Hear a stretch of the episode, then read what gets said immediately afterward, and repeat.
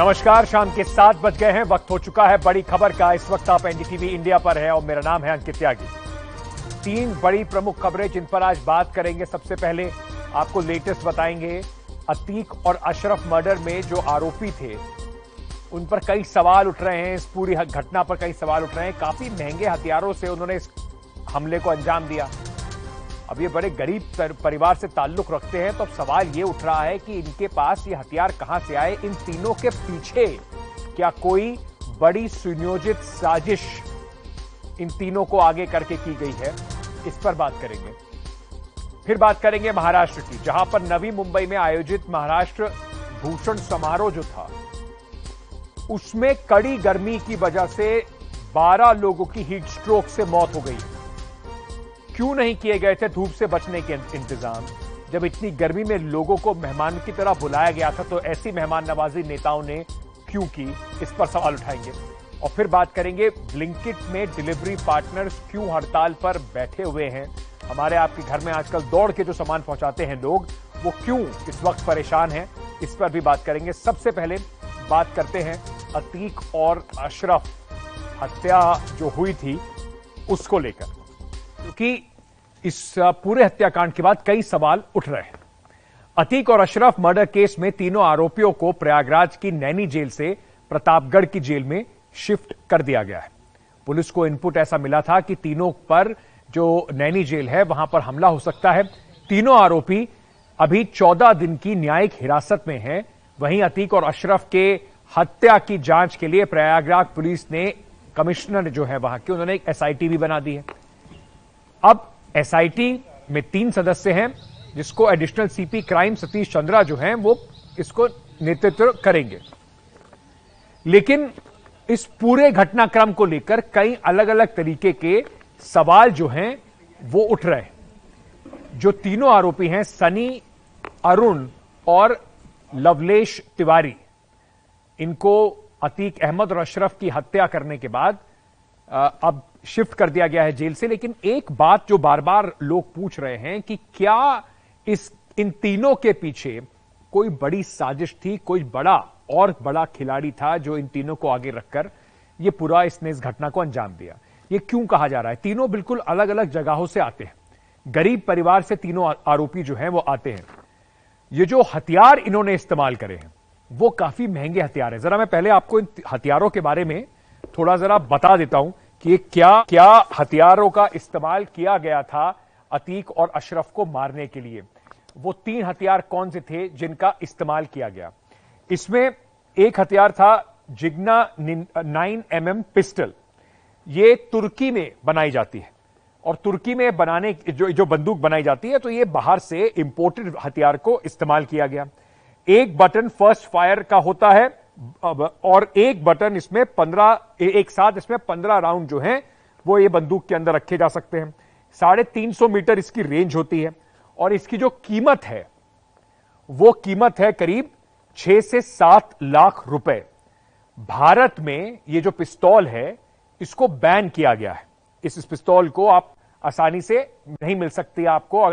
आपको ये कहीं ना कहीं स्मगलिंग से पिस्तौल जो जितने भी जो लोग इस्तेमाल करते हैं, अपराधी जो इस्तेमाल करते हैं, स्मगलिंग से आती है। सिद्धू मूसेवाला मर्डर केस में भी इसका, इस पिस्तौल का इस्तेमाल हुआ था। छह से सात लाख रुपए वाली हथियार इन लोगों के पास कहाँ से आई, ये भी एक बड़ा सवाल है। अब बात करते हैं दूसरे हथियार की, जो है Girsan nine M M pistol. यह भी इस्तेमाल की गई थी। तुर्की से यह सेमी ऑटोमेटिक पिस्टल जो है, तुर्की में बनाई जाती है। एक साथ पंद्रह राउंड फायर कर सकती है। इसकी रेंज करीब 50 मीटर की होती है और इसकी कीमत करीब पचास हज़ार रुपए की है। उसके साथ साथ जो तीसरा हथियार इन लोगों के पास था, वो था पॉइंट थ्री टू यानी कि बत्तीस बोर का। एक और पिस्तौल इनके पास थी। सेमी ऑटोमेटिक पिस्टल थी ये। सात से बीस राउंड ये फायर कर सकती है और इसकी रेंज जो होती है वो पाँच मीटर तक की होती है। कीमत चालीस से पचास हज़ार। तो अगर इसका आप अंदाज़ा लगा के देखें तो करीब आठ नौ लाख रुपए के हथियार, ये जो तीन बदमाश थे, और तीनों बिल्कुल अलग अलग जगह के, ऐसे नहीं कि ये तीनों किसी एक गिरोह से जुड़े हुए हैं। इन्हें इकट्ठा किसने किया?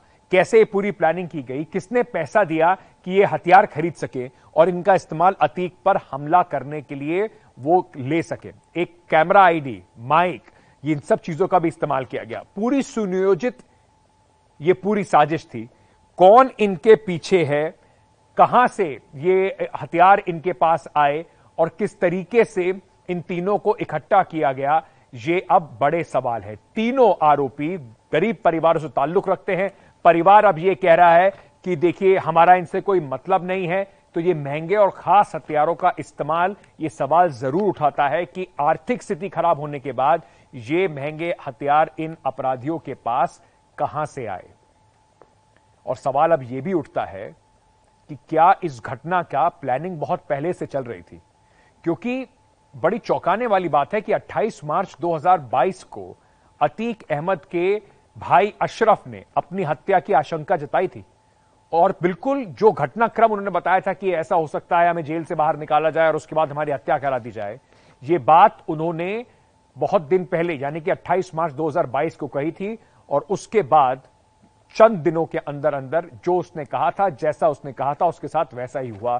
तो क्या किसी ने इनको बताया था कि इनके साथ ऐसा होने वाला है? ये एक बड़ा सवाल है। पहले आपको सुनवाते हैं कि अशरफ ने अपनी मौत को लेकर क्या कहा था। दो हफ़्ते के अंदर तुम्हें फिर से जेल से किसी बहाने से निकालेंगे हाँ। और निपटा देंगे। हाँ। किसने दी है? किसने? एक बड़े अफसर ने दिए मैं उनका नाम नहीं ले सकता।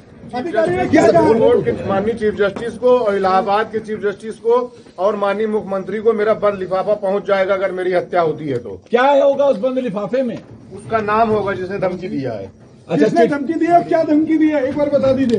दो हफ़्ते में निपटा दिए जाओगे दो हफ़्ते में फिर तुमको निकालेंगे जेल निपटा दिए जाओगे। दो हफ़्ते में निपटा दिए जाओगे और बिल्कुल ऐसा ही इन दोनों के साथ हुआ, दोनों भाइयों के साथ। मेरे सहयोगी सौरभ शुक्ला लगातार इस खबर पर बने हुए हैं। इस वक्त हमारे साथ जुड़ रहे हैं प्रयागराज से। सौरभ, जो बात कही थी, वो भी बिल्कुल वैसी ही सच हुई। और अब ये जो सवाल उठ रहे हैं कि वो लिफाफे की बात कर रहे थे, एक चिट्ठी की बात कर रहे थे, उस चिट्ठी में किसका नाम? और ये आरोपियों के पास हथियार कहाँ से आए, ये भी एक बड़ा सवाल है। देखिए इस पूरे मामले में नई अपडेट यही है। जैसे कि आपने जो आ, सुनवाई जो उस वक्त 28 को तारीख को कही अशरफ ने एक लिफाफा अशरफ ने आ, के पास था। तीन ऐसे लिफाफे हैं जिसमें तारीख लिखी है जिसमें एक पत्र लिखा है और कुछ डॉक्यूमेंट्स हैं। ये तीन पत्र अशरफ और अतीक के मुताबिक जो उनके वकील साहब कह रहे हैं उन्होंने हमें एनडीटीवी को इंटरव्यू भी दिया और कहा भी है कि अतीक और अशरफ ने उनको बताया कि उन्होंने काफ़ी कुछ नाम लिखे हैं उसमें कुछ ट्रांजेक्शन्स के डिटेल्स हैं। उनके एफिलिएशन के डिटेल्स हैं, क्योंकि कुछ बड़े नाम अब तक जाँच में सामने आने वाले थे, और वो लिफाफा, और उन्होंने जिस हत्या की आशंका की बात कर रहे थे, जिस अधिकारी ने उनको धमकी दी थी कि तुम्हारी हत्या कर दी जाएगी, उसका नाम भी लिखा है। और वो लिफाफा कहा था कि हत्या अगर हो जाती तो उसके बाद chief justice of India Allahabad high court के चीफ जस्टिस और मुख्यमंत्री के पास वो बंद लिफाफा पहुँचा दिया जाए। वकील को कह रहे हैं कि एग्जैक्ट कॉन्टेंट कॉन्टेंट क्या है उसमें अंदर किसके नाम है किस अधिकारी ने हत्या की धमकी दी उसका नाम अशरफ ने नहीं बताया था लेकिन इस पत्र का ज़िक्र ज़रूर किया था। तो अब पत्र सीजीआई तक पहुँचता है नहीं पहुँचता है वो देखना पड़ेगा वो कुरियर कौन कर रहा है ये अभी वकील बता नहीं रहे हैं। बहुत बच के उन्होंने इस बात को कंफर्म किया है हमें। अब आपने बात करी कि ये पिस्टल कहाँ से आई? देखिए इनके ऊपर ये तीनों जो खासकर इसमें जो सनी सिंह है वो किंग पिन है इस पूरे आ, पूरे घटनाक्रम का जो पूरा ये हमला हुआ, उसका किंग पिन सनी सिंह है। सुंदर भाटी जो बड़ा गैंगस्टर है, उससे इसका एफिलिएशन है। हमीरपुर जेल में सुंदर भाटी इसके साथ था और वहीं पर इसकी बातचीत उससे हुई है। ये भी कहा जा रहा है कि मेरठ के गैंगस्टर से इन्होंने ये पिस्टल ली, लेकिन पैसे कहाँ से आए? क्योंकि ये बहुत ज़्यादा वेल टू डू फैमिली से नहीं है। कोई इनके पास अच्छी व्हाइट कॉलर जॉब नहीं है। वो करते क्या था? कि वैसे एक बात सामने आई कि जो सनी सिंह है, उस पर चौदह मुकदमे हैं, जिसमें जो ड्रग्स इधर से उधर पहुँचाने का काम है। ड्रग्स सप्लाई की धारा भी है अटेम्प्ट टू मर्डर की भी धारा है और अवैध हथियार रखने की भी धारा है पुलिस पर हमला करने की धारा है। तो पैसे हो सकते हैं आए हों क्या इसमें कोई पीछे गैंग है? ये अभी पूछताछ में पता चलेगा। अभी सिर्फ़ 24 घंटे पूछताछ की है पुलिस ने क्योंकि अभी तीनों को आपने बताया प्रतापगढ़ जेल भेज दिया गया है। नैनी जेल में इनकी जान को खतरा था। अली जो बेटा है आतिक का वो नैनी जेल में बंद है। उसके दो बेटे यहाँ बाल सुधार गृह में कई गुर्गे जेल में है। तो उस पर हमला हो सकता था इसलिए उनको प्रतापगढ़ जेल शिफ्ट किया गया है। पुलिस हो सकता है कि एक दो दिन में रिमांड ले और पूछताछ करे। कुछ जानकारियाँ हैं लेकिन उन्हें पुख्ता तौर पर नहीं कह सकते लेकिन अंकित एक बात बहुत ज़रूरी है। समझना और समझाना कि कल पुलिस ने के सूत्रों से खबर आ गई कि वो माफिया डॉन बनना चाहते थे। तो केस तो वहीं खत्म हो जाता है ना। ऑन रिकॉर्ड तो पुलिस ने कुछ अभी तक नहीं कहा है कि वो मोटिव क्या था। और आखिरी सबसे महत्वपूर्ण बात है कि उन्होंने जब सरेंडर किया तो उन्होंने धार्मिक नारे क्यों लगाए? हाँ। धार्मिक नारे लगाने के पीछे उनका क्या मकसद था? तो तमाम सवाल हैं जिसके जवाब अभी तक ना हमें मिले हैं ना पुलिस आकर के सामने कुछ भी सामने से कह रही बिल्कुल और इस चुप्पी की वजह से कई और सवाल उत्पन्न हो रहे हैं और सौरभ कोशिश कर रहे हैं कि उन सवालों के जवाब कम से कम ढूंढे ज़रूर जाएँ हमारी तहकीकात में। बहुत बहुत शुक्रिया सौरभ हमारे साथ जुड़ने के लिए। आगे बढ़ते हैं और उत्तर प्रदेश से जुड़ी एक ब्रेकिंग न्यूज़ इस वक्त आ रही है। जौलौन में एक दिल दहला देने वाली घटना इस वक्त सामने आ रही है, जहाँ परीक्षा देकर घर आ रही एक छात्रा को बाइक पर सवार दो युवकों ने दिन दहाड़े गोली मारकर, चौराहे में गोली मार के उसकी हत्या कर दी है। इस घटना के बाद इलाके में हड़कंप है। वारदात को अंजाम देने के बाद हमलावर जो है वो तमंचा मौके पर छोड़कर भाग गए हैं। ये भी बताया जा रहा है कि सूचना मिलते ही पुलिस मौके पर पहुँची और मामले की जाँच हो रही है। साथ ही बाइक सवार युवकों की तलाश भी की जा रही है। वहीं बदमाशों ने इस घटना को सिर्फ़ थाने से 200 मीटर की दूरी पर अंजाम दिया। उत्तर प्रदेश की जो विख्यात कानून व्यवस्था की बात हो रही है, जिसको लेकर योगी आदित्यनाथ ने दोबारा 2021 में चुनाव जीता था एक एक करके इन घटनाओं से कैसे उसकी कलई खुल रही है, ये रोज की इन घटनाओं से अब सामने आ रहा है।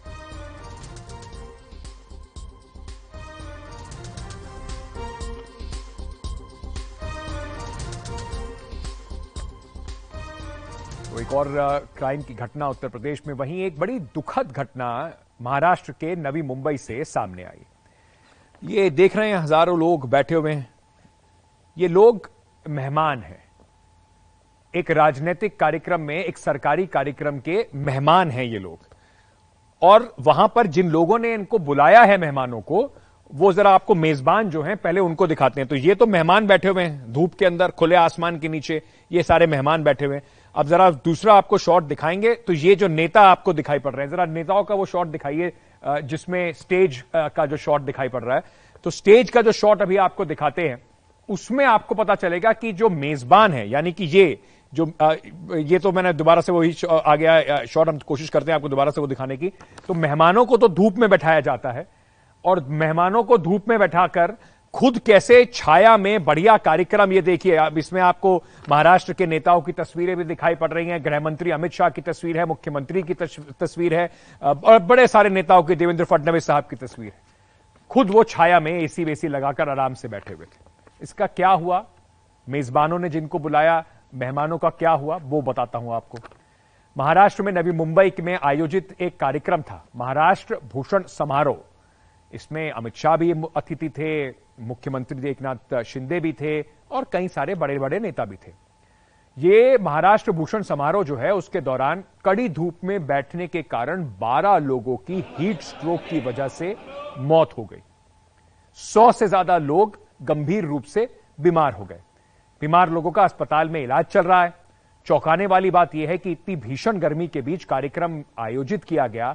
बड़ी संख्या में लोगों को वहाँ बुलाया गया, पर उन्हें धूप में खुले में बैठा दिया गया। उनके लिए जो इंतज़ाम थे, वो नाकाफी थे। धूप से बचने के इंतज़ाम जो थे, वो नाकाफी थे।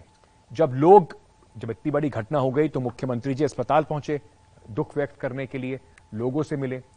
यहाँ पर कुछ लोगों ने कार्यक्रम, जो सामाजिक कार्यकर्ता हैं, दत्तात्रेय नारायण को महाराष्ट्र सरकार द्वारा स्थापित जो भूषण सम्मान है, उसको देने के लिए आयोजित किया गया था। कार्यक्रम में गृहमंत्री अमित शाह खुद मौजूद थे, बड़े नेता मौजूद थे। उसके बावजूद इंतज़ाम किस तरीके के थे, वो इन लोगों ने 12 लोगों ने तो कम से कम अपनी जान से हाथ धोके उन इंतजामों की कम से कम पोल ज़रूर खोली। हमारी सहयोगी पूजा भी वहाँ पहुँची, जहाँ जिस, जहाँ पर यह पूरा कार्यक्रम हुआ था उन्होंने क्या देखा? आपको जरा वो बताते हैं। यहाँ पर हम उसी ग्राउंड पर हैं। एक बार आपको हम दिखा दें, पीछे आप देखें स्टेज यहाँ पर है और 125 हेक्टेयर की ये ज़मीन मतलब करीब करीब 300 एकड़ की ये ज़मीन है। आप पूरा ये ग्राउंड देखें, कितना बड़ा ये ग्राउंड है और आसपास आप देखें, ये पहाड़ी इलाका है। तो यहाँ पर जो बिल्कुल हवा है, वो बहुत ही गर्म हवा चल रही है। यहाँ पे हमारे लिए भी खड़ा होना मुश्किल हो रहा है। तो आप समझें कि पाँच से छह घंटे तक लोग यहाँ पर बिल्कुल खुले में, कोई शेड नहीं था, किसी तरह का आसपास शेल्टर आप देखें, नहीं था। तो वहाँ पर पाँच से छह घंटे लोग इसी ग्राउंड पर बैठे रहे। और जिस एंबुलेंस की बात हो रही है बीस से पच्चीस बताया जा रहा है ये भी आधिकारिक आंकड़ा हमारे पास नहीं है कि किस संख्या में एम्बुलेंसेज की यहाँ पर तैनाती थी।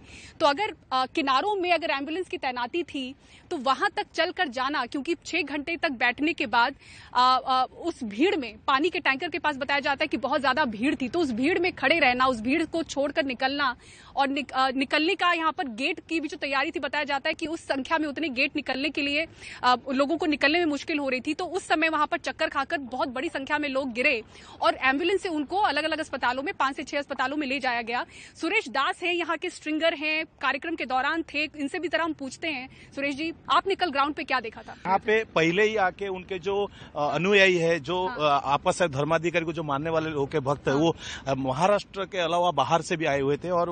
आने के बाद यहाँ पर लगभग एक दिन पहले ही यहाँ पर आके सब ये जाली के पास यहाँ बैठे हुए थे। हम्म। और इसके बाद व्यवस्था थी यहाँ पर? वहाँ यहाँ पर व्यवस्था शासन की तरफ़ से देखने जाएगा तो फायर ब्रिगेड यहाँ पर पानी का सब रखा हुआ था। हाँ। लेकिन उनके पास पहुँचे कैसा? सवाल ये उनके पास पहुँचे कैसा? ये हाँ। सब साइट में रखा हुआ था पहुँचे कैसा? हम्म। तो चार एडमिनिस्ट्रेटर पूरा चार महापालिका का जिम्मेदार दिया गया था।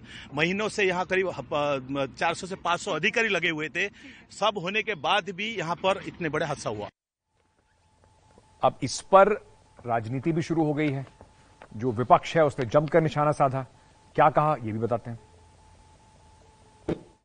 चौकशी करतील की नाही कल्पना नाही. कारण जर का तुम्ही आपण जे आता म्हणालात त्याप्रमाणे अमित शहानंच जर जायचं होतं म्हणून हा कार्यक्रम भर दुपारी घेतला गेला असेल तर चौकशी कोण कोणाची करणार? परंतु निरपराध जीव गेलेले आहेत. उगाच हा एक चांगला कार्यक्रम आणि आपल्याला सर्वांना अभिमान आहे. आप्पासाहेब धर्माधिकारी धर्माधिकारी कुटुंबीय त्यांचं एकूण घराण्याची परंपरा. त्या कार्यक्रमाला केवळ तुम्ही आपण जे सांगताय त्याप्रमाणे अमित शहाना वेळ नव्हता म्हणून दुपारची वेळ घेतली गेली असेल तर खरंच विचित्र प्रकार. ये जो घटना हुई उसमें मेरे ख्याल से अभी तक 11 लोगों की मृत्यु हुई है। ये बहुत बड़ा यहाँ हादसा हुआ है। और बहुत से पेशेंट एडमिट किए हैं हॉस्पिटल में। उनके ऊपर उपचार चालू है। ऐसी घटना न होने के लिए जो खबरदारी लेनी चाहिए थी, वो ली है या नहीं ली है, उसकी पूछताछ होनी चाहिए, उसकी जाँच होनी चाहिए।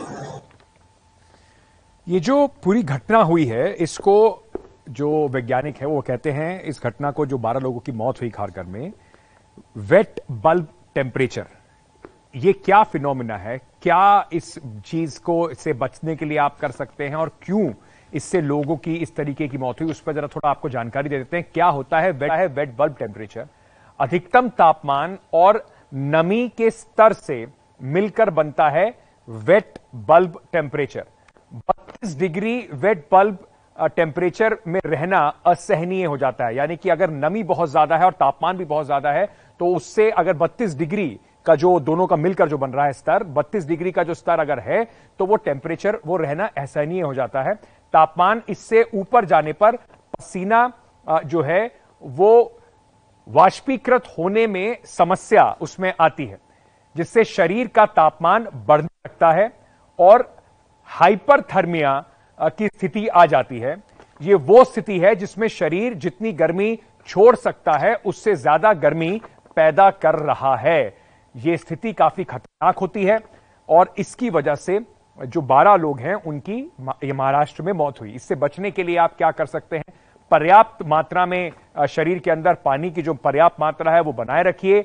डॉक्टर्स कहते हैं कि जब आप बाहर जाए, धूप बहुत ज़्यादा हो और नमी भी बहुत ज़्यादा हो तो बाहर जाने से बचिए। तो जो अक्सर जो समय 12 बजे के आसपास 12 बजे से 3 बजे का होता है, वो ऐसा समय होता है जब ये टेम्परेचर काफ़ी ज़्यादा होता है तो तब घर से बाहर निकलने से जितना बच सकते हैं, बचिए, क्योंकि उससे खतरे काफ़ी पैदा होते हैं। छोटा सा एक ब्रेक इस वक्त ले लेते हैं और ब्रेक के बाद वापस आके बताएँगे कि क्यों जो लोग गर्मी, सर्दी, बारिश में दौड़कर आपके घर में चीज़ें पहुंचाते हैं ब्लिंकिट एक कंपनी के जो जो कर्मचारी हैं, वो डिलीवरी बॉयज़ क्यों परेशान हैं? क्यों इस वक्त वो हड़ताल पर बैठे हैं?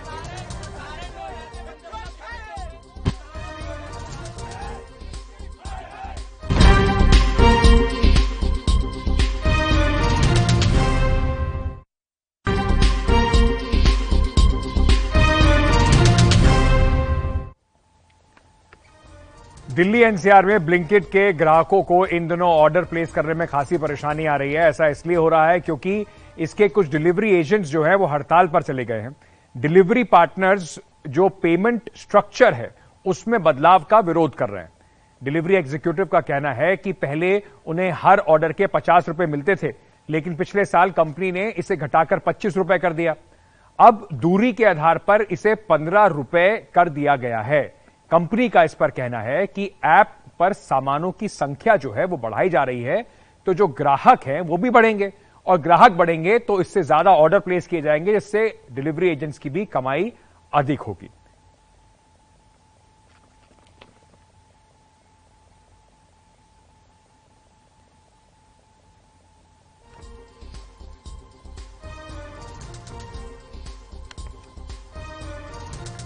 इस वजह से अगर आप ब्लिंकेट पे आजकल अगर मैं थोड़ी परेशानी महसूस कर रहे हैं तो उसका कारण सिर्फ़ यही है कि अभी कंपनी और एजेंट्स के बीच में सहमति बन नहीं पाई। चलिए, आज के लिए बड़ी खबर में इतना ही। कल फिर मुलाकात होगी, शाम सात बजे, तब तक बने रहिए एनटीवी इंडिया के साथ।